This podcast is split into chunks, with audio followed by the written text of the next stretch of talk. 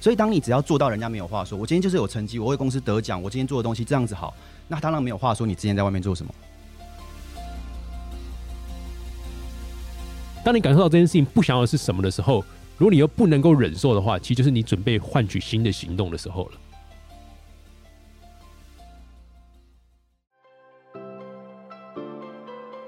你好，欢迎收听雷蒙三十，我是雷蒙。雷蒙三十和你分享我和柚子的艺人公司故事，以及如何升级你的工作效率和生活品质，帮你找回你对于生活的掌握感。你知道吗？我们的三十岁除了朝九晚五，还有另外一种打开的方式。我是雷蒙，你的生活黑客教练。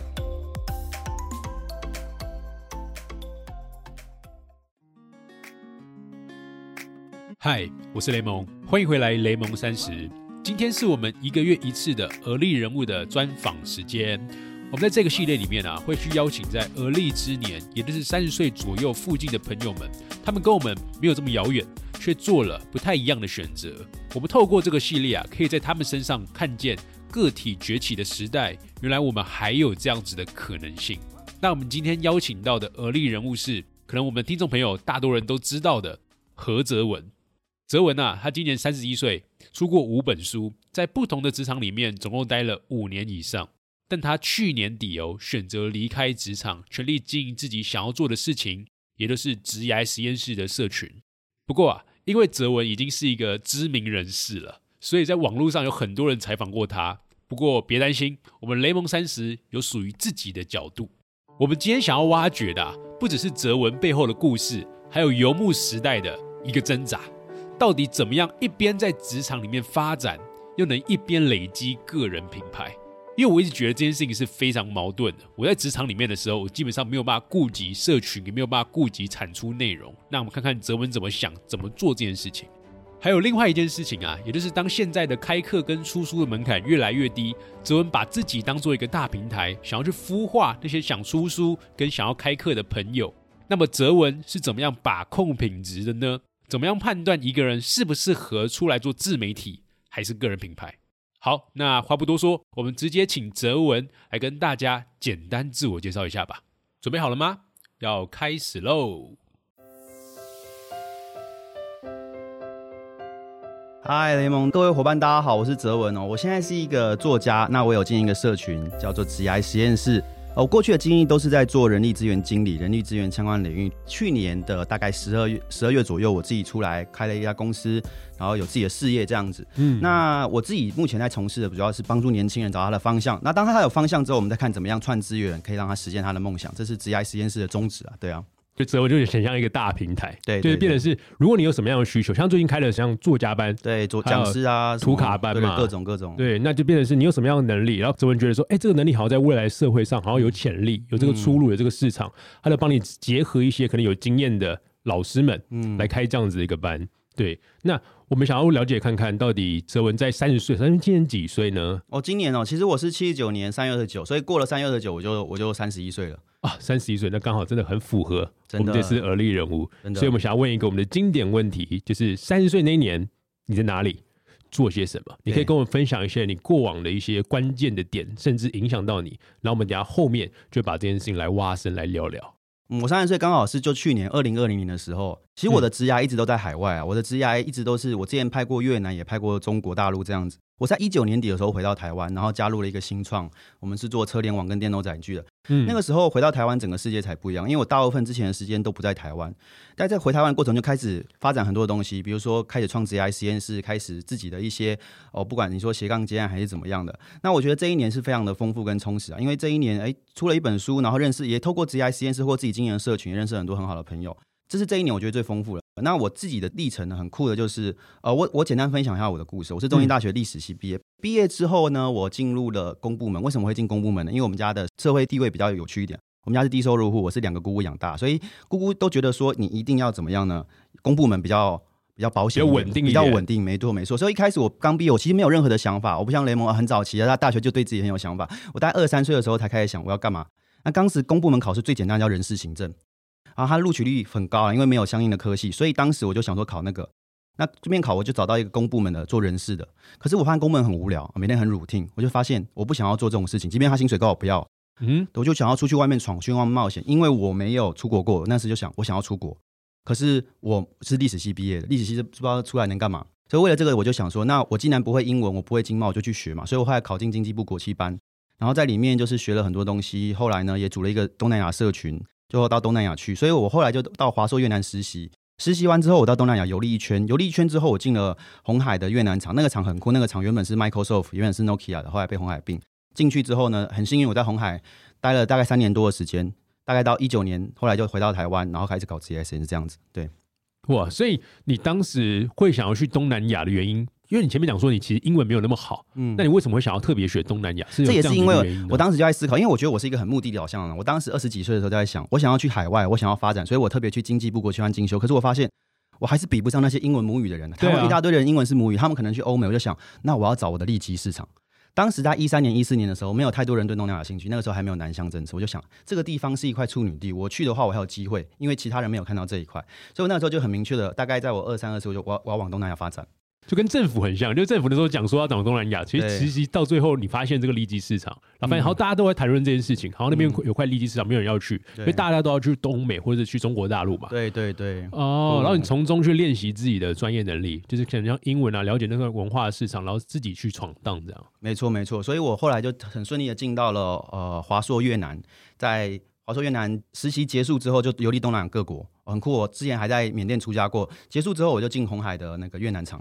对哦，我还蛮想问一个问题，就你刚刚讲说你去公职里面非常的觉得组织里面待的很无聊，那你为什么会想要去企业里面，然后还待了一段时间？你总共现在在职场里面当员工待了多久啊？呃，应该有五四五年，五五六年，应该有五六年的时间，五六年的时间。差一点会在哪里呢？差一点会在哪里？我觉得每个企业组织有它不同的文化，因为我我自己待过那种像红海已经是全世界最大制造业，一百多万人的员工，我也待过新创。我上一份工作新创是从还没有办公室，几个人而已，然后慢慢的去找到。场地、办公室装潢、扩张，我们因为像车库创业，后来到六十几个人，资本到三亿，所以我从我经历过清创从零到一，我也经历过大组织里面非常多的东西。那我也试着也有一段空窗期，我自己接案子这样子。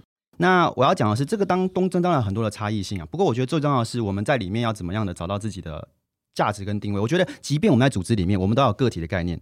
嗯哼，就是你不能想说我是被我老板豢养的，就是你像一个 vendor，你是像一个供应商，你的老板是你的客户，你的公司也是你的客户。所以我的概念一直都是这样，公司是我其中一个客户，仅此而已，就是这样子。我不会觉得说我被他养着，我提供我的专业的服务方案，那我自己本身也有一些斜杠，那是我其他的客户。所以我会跟年轻人讲一个概念：鸡蛋不要放在同一个篮子里。即便你在上班，我觉得大家都要做好一个准备。我觉得组织正在解构，未来时代一定是现在新冠疫情的影响之下，你看那些大企业很多就是把人 lay off，可是还要做事，要怎么样？它转成外包的。所以疫情一定会让很多的人从组织内脱离起来，而且企业我自己作为人资。我们更喜欢的，我觉得未来哦，正职员工会越来越少。对我也是这样认为的。对对对，对，我们就一直在推广一件事也，不叫推广啊，就是我们相信一件事情，就是未来个体的能力会慢慢在这个社会上的运用，前提就是在于企业开始使用外包。对，因为现在企业会觉得说外包的人没这么稳定，可能这个月接我的案子，可能下个月就不接，那我怎么办？那这个东西有办法传承到我的组织内吗？所以很多时候大家还是使用 in house，但可是发现企业外发现 in house 的成本跟风险其实更大。对，这个是没错，这个我自己就很有感触啊。因为比如说你今天把一个人聘进来，你就要对他负责，你不只有社会保险。如果哪天他不适合，你要 lay off，哇，之前那个真的是我自己之前过人，哇，那真的很痛苦。所以你不如找一个外包的。而且我觉得现在这一个趋势跟这样的一个未来的发展的方向，一定是每个人还有专业的技能。那他透过什么样的方式赋能 empower 到不管是其他的组织上面，所以我觉得就回到今天讲的，我很认同联盟说的，我们未来每个人，即便你现在上班，你也要个体的思维。所以你刚刚讲到说，即便你在上班，你也有个体的思维。那我们把这个理想，就是我们未来的想象拉回到现在啊，因为现在其实我相信，其实我们的很多听众啊，加上可能现在不只是我们听众，外国人也是，就大家在职场里面。很多时候会觉得说，在职场里面受到很多规矩、有组织的文化，或者是老板啊的吩咐，KPI 要达成，所以我在组织里面花了很多时间，然后去符合组织，因为组织还没有变动嘛。现在现况是这样。但是我未来我想要养成自己的能力，可能像其实上你的图卡班里面应该有很多都是在职员工，对对，所以他们可能九成的时间是在职场里面，十成的时间在外头。嗯，那这件事情是我之前在推广，就是杠铃策略嘛，就是你要把你稳定的东西先放多一点，毕竟你现在在职场里面，你还是要有基本的生存能力。对对，泽文其实很常在讲那个成就未来的你，或是个人品牌这件事情也是一样。那我们怎么样兼顾好这种就是在职场里面？的生存，然后在外面也要发展自己能力，这是怎么去搭配？因为我觉得一般极少数才可以像你这样，就是在职场里面混的不错，然后又可以在外面去可能开自己的课啊，做结案兼职啊，这件事情我自己连我个人都觉得非常难兼顾了。对，你怎么看这件事情？我个人还是觉得，呃，还是要专注一点。比如说，我们在做斜杠，一定要先把你的专业能力备有起来。哦，要让你老板没话说。就很多人来问说啊，如果我现在斜杠怎么样？啊，老板如果有意见怎么样？我就说两个选择，要不你离开嘛，因为公司就是这样子啊。要不你就是很专注一点。有的时候你必须要选择。对。那我觉得很重要的是，你要怎么做？就是本业要做好。今天你如果本来业绩就很好，你本来为公司赚很多事情，有很好的成绩，那你外面怎么样？老板不会管，除非是你今天本业没有做好啊，你自己出包怎么样？然后你又去接外面，然后啊，人家才会觉得你三心二意。所以，当你只要做到人家没有话说，我今天就是有成绩，我为公司得奖，我今天做的东西这样子好，那当然没有话说。你之前在外面做什么？对，那我觉得这是凭实力说话。那我还是要分享，我觉得初期啊，我个人虽然也是很认同个体会崛起，可是，在职场是可以历练到一些专业的技能，要趁这个机会，要把公司当成一个平台，把它榨干。它一定有很多的一些机会，不管是你技能的学习，或者累积你的代表作之类的，这是一个方式。嗯，我讲一下我自己的例子啊，对我很认同刚刚这件事情，就是你要先在自己的职场里面，把在职场里面的专业能力，或者是在你的组织，不管是你的主管、你的同事，认为你某一件事情很强的时候，那个也是一种个人品牌。对对，因为你之前的定义也是这样。那我当时在 Keep 的时候啊，就我。在里面真的非常非常拼，拼到就是可能我早上八点离开家，然后晚上十点才可以回家这样。可我其实快乐的。那在这里面，我在这半年之中啊，拿到了整个部门的评鉴第一名。嗯，但是我完全没有时间去顾及所有的社群软体或者是写作，我顶多就在上班的时候写自己的日记。对，但是我很难去做输出。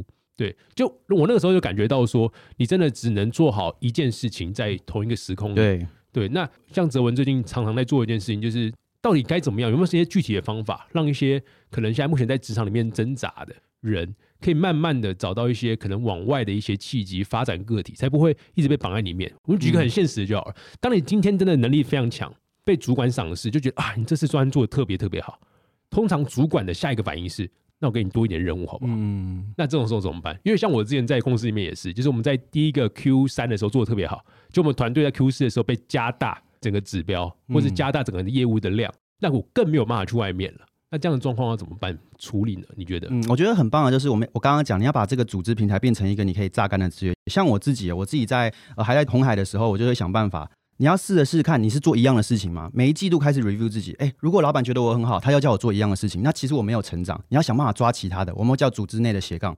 我以前在公司里做什么呢？哎，虽然我是做人资的，可是我开发过 app，然后我也拍过影片，我也做过一些行销，所以我每一季度虽然我在红海只待了两三年，但是我做过八九个跨域很大的案子。所以每个季度我都学到一个新的技能，而且这个新的技能是怎么样呢？比如说那个时候很酷哦，其实我还设计过 App 的 UI U 叉，为什么会这样？因为我们红海东西全部都是 in house design 的。那当时我们内部的 IT 的他其实不会设计这些界面的东西，我就想啊，怎么办？我们没有人会，我们公司又不是那种会外包的，那该怎么办？我就看，那不然我自己学一学好了。我就买了一堆网课，我一年那个时候在上班的时候，一年花了个十百千万十万六位数的钱去学东西。那学东西我学了这个技能，我就去用，用了之后成功，因为它本身跟公司的专案是绑在一起，所以我在这个专案中我又得到一个技能。其实反而你可以拿去谈加薪，像我之前就怎么谈加薪，我就把北京的那种 UI 超工程师的那种价码，还有我会的技能价码、摄影什么列给老板看。我跟他说，我这种东西我如果去北京哦，我不应该拿这个钱呢。对啊，所以他老板就哦，反而是我在组织这个平台跟养分里，我又学了很多技能。我后来又学了摄影啊、设计啊各种东西这样子。那我觉得要把握好，如果你的公司个大平台，你要把握好这个养分，然后试着去做不一样的事情。如果你老板又叫你做一样的事情，你觉得你做的很 routine，那你没有成长。那我觉得你看看怎么样就调整，要试着把它当成一个养分。那这样过一两年之后，你就十八般武艺都会，你就可以出来自己搞自己的事情。对，所以我的建议就是跟大家讲说，你要把自己的职场看看适不适合当个练功场。对，如果他不适合当练功场，你可能要找其他间练功场。真的，真的。对，你要看看到底这个组织在做的事情，跟你未来个体想要发挥的专业能力是不是有相辅相成。没错，没错。那如果没有的话，你可能要换一间；如果有的话，好好发挥，发挥好了之后，你就可以离开了。然后记得不要把这集给你老板听。对对对。那我们再拉回来讲啊，就是泽文其实前阵子。离开了之前的新创公司，刚刚那个车联网电动车的那个公司嘛，对。那现在跑回来经营自己的全力发展职涯实验室，没错。那你可以跟我们讲一下这中间的转折，或是一些契机，或者是职涯实验室，你今年二零二一年的目标会是什么吗？嗯，很酷啊。其实职涯实验室的缘起哦，是一开始二零一九年的时候，我去台中找阿胜老师林玉胜老师，然后跟他聊，在跟阿胜聊的时候，他就说：“哲文，你应该创一个社群。”因为我之前其实没有搞什么社群，我就是自己在那边接演讲。我说什么样的社群？他说，因为你的背光一起都是 HR，你也谈很多职涯，你也出了几本书是面向年轻人，你在年轻人就有很大的影响力。他说你应该创一个职业社群，然后帮助这些年串接资源。我快回去就创了，所以职业实验室很酷。他在去年二零二零年一月一号只有两百五十几个人，那两百五全都是我朋友，我自己乱把他们全部乱加进来的。然后到现在已经到一万三了这样子。那我们想要做的事情很简单了，就是我们希望可以帮年轻人找到他的方向目标。哎，比如说他他想要走写作，他想要当文案，他想要设计，那我们帮他串资源，我们就跟很多的大的公司，比如说远流啊、天下杂志，或者是现在跟微软。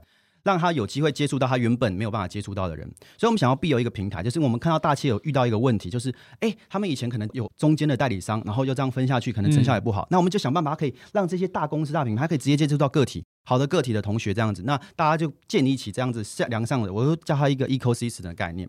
那为什为什么我后来会出来自己做？我不瞒大家讲，其实我去年的年收大概两百多万，两百五十几万。那光是在组织内可能就将近两百万了。那很多人都知道我的收入，就说你干嘛出来做这个？我把我的积蓄投来投这个，我们开了一个公司，然后找了几个小伙伴一起弄。因为我觉得人生就是一场，我觉得人生是场大型的 RPG，很好，很好，对，很大的一个游戏。你说我在那一家公司，当然我这是新创，我也就过得很开心。可是我就发现那不是我想要的，出来打副本。对，我就是这不是我想要，反而在外面比较开心。外面上 a r k 外面演讲，然后在进到办公室的时候啊，我怎么还算薪水？哇，薪水又这薪水都很麻烦，你知道吗？对，台湾的人资真的是。对，那我在想，我到底想要什么东西？这个这个待遇非常好啊，这个待遇真的是我们的机会也很好。我们公司已经募到三亿了，而且是电动车现在最火的。那我就想，我接下来的道路可能会怎样？这我离开红海也是这样子。我那时候离开红海的时候，我的主管还跟我说：“泽文啊，大陆的主管，我说泽文，请你不要走，我可以保证你接下来三年，只要我是你主管，你考绩全部 A 加，我每年帮你提报晋升。”我已经在里面算升很快了，可是我就觉得那是我要的吗？我已经看见，好，我三十岁大不了当到经理怎么样？薪水很高，然后做这种乳清的事，这是我要的东西吗？我发现那不是我要的，所以我就离开那样子的机会。那我后来离开公司也是一样，因为我发现怎么样决定你要不要出来创业或自己出来做，你就想这件事你能不能忍受下去。当你觉得你不出来做这件事，你没办法忍受下去的时候，你就应该出来，你就应该出来。对，那我觉得人生一个很重要就是你要开心啊。那开心不见得是钱，像我现在。我们现在初期，哎，商业模式还没有整个定定下来。初期我们，我现在连三个月都在赤字，但是我觉得很好玩的，就这个过程中，就是我刚刚讲打怪练功、玩游戏的概念。我觉得人生趁我还年轻，还没有什么家累，虽然现在有买房子，可是还承担得起风险的时候，去来玩玩看。对，我觉得这件事情就像我跟柚子现在最近做艺人公司嘛，虽然说我们没有请员工，所以我们一开始花的那种固定成本是非常非常少的。对，但就像你讲的，就是前面商业模式还没有开始之前，那个固定成本还是要投入的。没错。那你刚刚讲一个我觉得非常非常重要的，就是我们现在普遍人类可能都不太清楚自己真正喜欢的是什么，嗯，但是你可以感受到你自己不喜欢的是什么。对对对。那你当你感受到这件事情不想要的是什么的时候。如果你又不能够忍受的话，其实就是你准备换取新的行动的时候了。没错，没错。对，那你在这个新的行动里面，你就渐渐的找到自己喜欢是什么。嗯，对，这是我觉得刚刚哲文给我一个很大的启发，也是我最近在修一些哲学相关的课程的时候看到的一个概念。我们想要拉回来一个比较技术面的东西啊，因为我觉得大家应该很想听这件事情。就哲文在职场的不同的转换之中，感觉都可以很跟主管处的蛮好的。尤其当你在说离职的时候，提离职或者提我要离开转职的时候，这件事有什么样的技巧可以分享给大家吗？嗯，我觉得很简单的是，你要设身处地为别人着想啊。我觉得每一个人，你要把你的老板当成你的客户。嗯哼，所以我在组织里面，我也是把自己当成一个个体。那他是我的客户，你不会想跟你的客户打坏关系吧？所以试着帮他先想到他的一步，我觉得这叫服务导向哦，服务导向，然后客户导向。比如说，哎，你要离职，你先帮他想好有什么东西我可以帮他处理好，让他之后的交接会比较顺。像我跟我的每一届老板，我现在出来开公司，我每一任老板都说要投资，为什么呢？因为我觉得这个关系很重要，就是当你愿意为他着想的时候，他就会觉得，哎，这个年轻人不错。对，那很重要一点哦，离职要转换，我觉得这种东西哦，就是呃，鸟就良木而栖嘛，所以这个东西其实没有什么事情啊。人生转换本来就很有不一样的地方，但是我都会跟他们维持很好的关系，就是即便我现在离职了，哎，老板遇到什么，平常也会跟他说，有什么事情我可以帮忙，有什么事情我可以看怎么样合作。那我觉得向上管理，很多年轻人不会向上管理，我觉得沟通也是一样，沟通就是个预期管理嘛。当你可以做出超乎人家的预期，那人家自然会对你有好评。所以说，不管是离职或者是我们跟老板的对应的时候，都是一样的概念。如果老板原本只预期你做六十分，你却做到八十分，那他自然会觉得，哎，这个年轻人不错，这个年轻人不错。所以我觉得年轻人有个概念，就是你要做到人家没有话说。什么样没有人话说？就是哪天我们翻脸撕破脸，他也觉得哦，你做的很不错，你就是没有什么点可以讲的，因为你做的就是超乎他的预期这样子。哇，我觉得哲文刚刚讲到这件事情，就超乎别人的预期，其实你知道背后是要付出极大的代价，不管是精神还是时间。对，因为其实我们。很多人都想要做很多的事情，但是我们的精力跟时间的资源没有那么够用。嗯那我想要再问一个问题啊，就是其实泽文就是刚刚前面一开始介绍泽文一样，就是有一个叫大平台的概念，就是会帮大家去串联很多可能你过往认识到的主管啊，你过往认识到一些很不错的专家，然后去接给一些年轻人。嗯那其实现在有很多年轻人想要自己经营自己的社群，就他们也想要去连接别人，因为我不知道，就是现在这种社群网络时代啊，大家都觉得说，好像互相串接是一件看起来很容易，但实际做起来，我自己觉得非常难。就大家可能会觉得说，我好像也很喜欢跟大家 social，其实我没有，因为我觉得我蛮边缘。嗯对，那你可以讲讲看，就是因为所有的幸福是来自于人际关系，对但是所有的烦恼也是。那你在这种处理人际关系的路上，你有没有遇过哪些比较沉重的代价，或是比较困扰的事情，可以拿出来跟我们分享吗？嗯，那我觉得我可以跟大家分享怎么样有贵人啊，很简单，你想要有贵人，第一个方式先成为别人的贵人。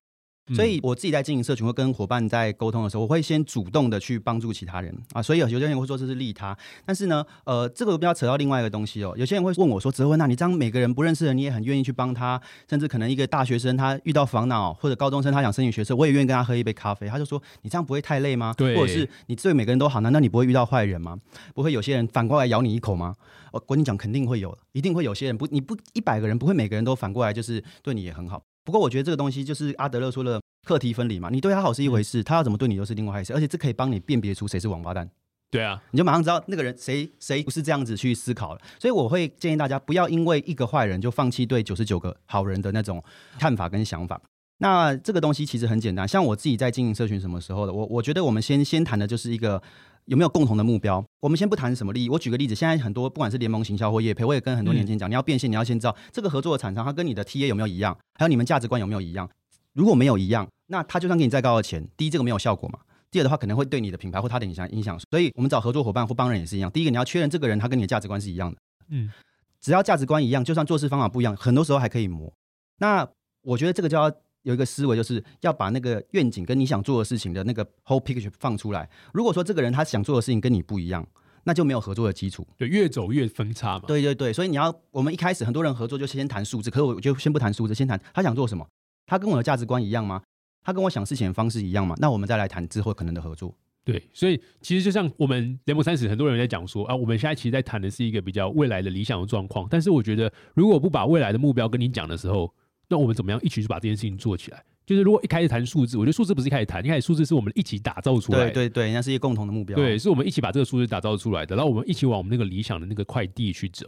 没错对没错。好，那我们再回来达到职业实验室，你觉得你今年的一些具体的里程碑，或者你想象中的目标愿景会是什么？你可以跟呃，大如果具体的。数字的话，我们希望我们今年可以培育出十位作家，十位作家就是他签约了。的，我们其实想做一个教育或者是一个机会的平台啦。那跟其他的不一样，我们是帮助很多年轻人，他从素人，他什么都不是，他经过我们的、不管是培力，还是我们的媒介，还是我们的一些机会，他可以变成一个有方向、往方向走。我举个例子，我们的讲师班是怎么样？他上了我们一天的工作坊，哎，不是就结束了，很多课程就上完就结束。我们会给他作业，我们要他真的开一个工作坊，我们提供场地，我们帮他做宣传。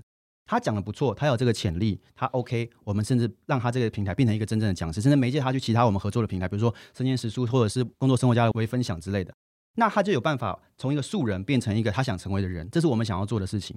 比如说，我们讲师班已经开两团了，现在我们已经让十几个同学，我们二三月就有十场他们的试讲活动。那试讲很简单，就是只付场地费哦，可能就大家翻一翻，一个人只要收两三百，然后我们也不会过这个金流，就给那个试讲的人。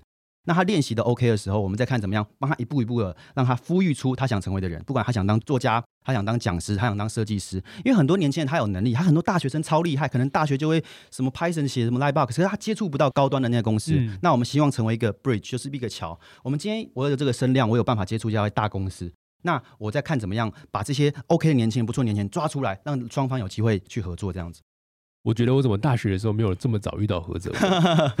对，对，因为我觉得现在年轻人真的是非常非常幸运，就是你可能满怀绝技，但是你遇不到对的人。但是现在透过社群网络的时代，每个人都可以发声，你也可以从中不只是发声，可以找到你正确的连接点，把你的资源做杠杆放大。对，对，好，这就是我们上半场要做的事情。可是我们下半场要聊聊刚刚何泽文讲的一个很重要的数字，就十个作家。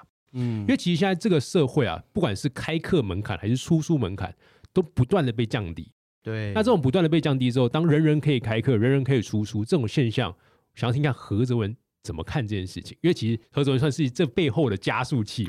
那我觉得在这个加速器的过程啊，就是品质，或者是到底一个人到底适不适合自己出来当个人品牌，或者一个人自己出来当个体户，我自己经营这几年，我觉得这真的不是一个一般人都可以做的事情，因为他是要比的是坚持耐久度嘛。真的，真的。对，那我们要看看何泽文你怎么评断一个人是不是一个马拉松选手，嗯，还他其实是一个短跑赛手。好，我们等下下半场跟大家继续来分享。